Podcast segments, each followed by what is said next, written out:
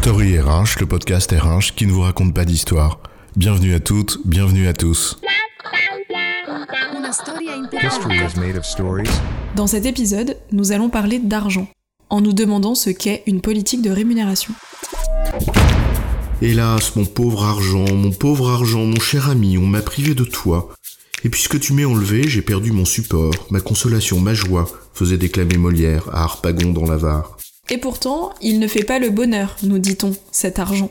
Bref, on le sait, la rémunération est un des facteurs de motivation, mais ce n'est pas le seul, loin s'en faut.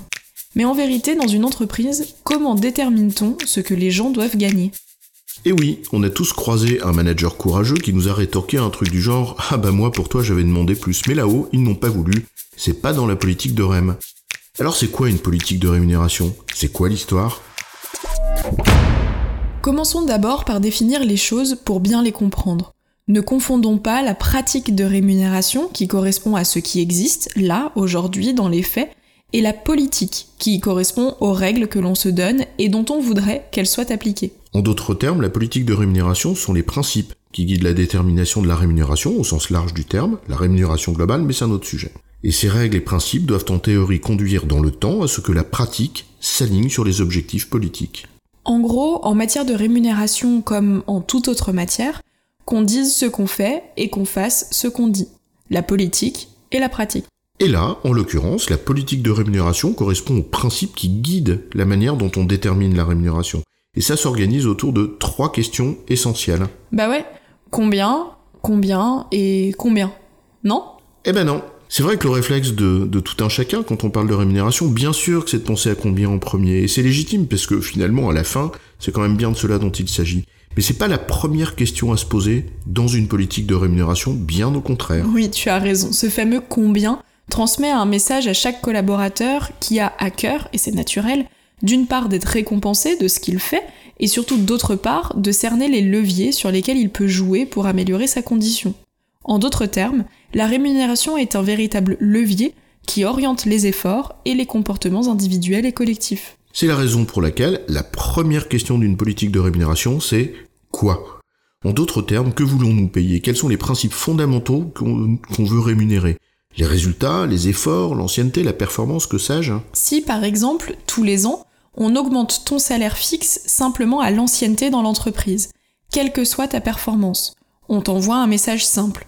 Pour améliorer ta condition, il te suffit de vieillir et de rester. Pas sûr que ça t'incite vraiment à avoir des bons résultats. En d'autres termes, la première question, ce sont les valeurs que l'on reconnaît au travers de la rémunération.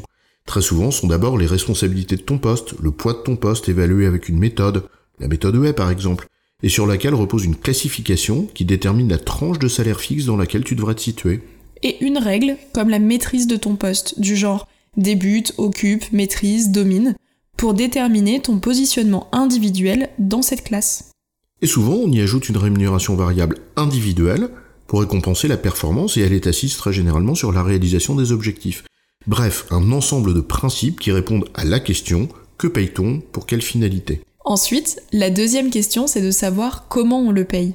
Les véhicules possibles dans la rémunération globale sont nombreux, et on va pas tous les détailler ici, c'est un autre sujet ils ne satisfont pas tous les mêmes natures d'objectifs. Une prime variable immédiate versée en cash, par exemple, a bien moins d'effet sur la fidélisation d'un collaborateur que de la rémunération différée. Et ça permet peut-être aussi, toute chose égale par ailleurs, bien sûr, d'ajuster en fonction de besoins différents selon les populations. Mais enfin, on ne va quand même pas éviter la fameuse question du combien, car celle-ci répond aussi à des principes et des règles. Et pour déterminer ce combien, il y a deux principes essentiels l'équité interne et la compétitivité externe. L'équité interne, c'est le respect des principes qu'on a évoqués sur le pourquoi. En d'autres termes, veiller à ce que les rémunérations soient équitables au regard des règles que l'on s'est données. Et la compétitivité externe, c'est de s'assurer que le package offert soit compétitif sur le marché et donne par conséquent envie. En d'autres termes, attirer, retenir et motiver pour employer la formule consacrée. En résumé, une politique de rémunération, c'est la manière dont on souhaite organiser la rémunération au sein de l'entreprise et qui s'articule autour de trois questions. Quoi? C'est-à-dire ce que l'on veut payer, comment? Ou par quel véhicule de rémunération le fait-on, et enfin combien, et cela au regard de deux repères, l'équité interne et la compétitivité externe. J'ai bon, chef? Oui, tu as bon, mais on va pas en faire toute une histoire. Story le podcast RH qui ne vous raconte pas d'histoire. Retrouvez tous les épisodes sur storyrh.fr.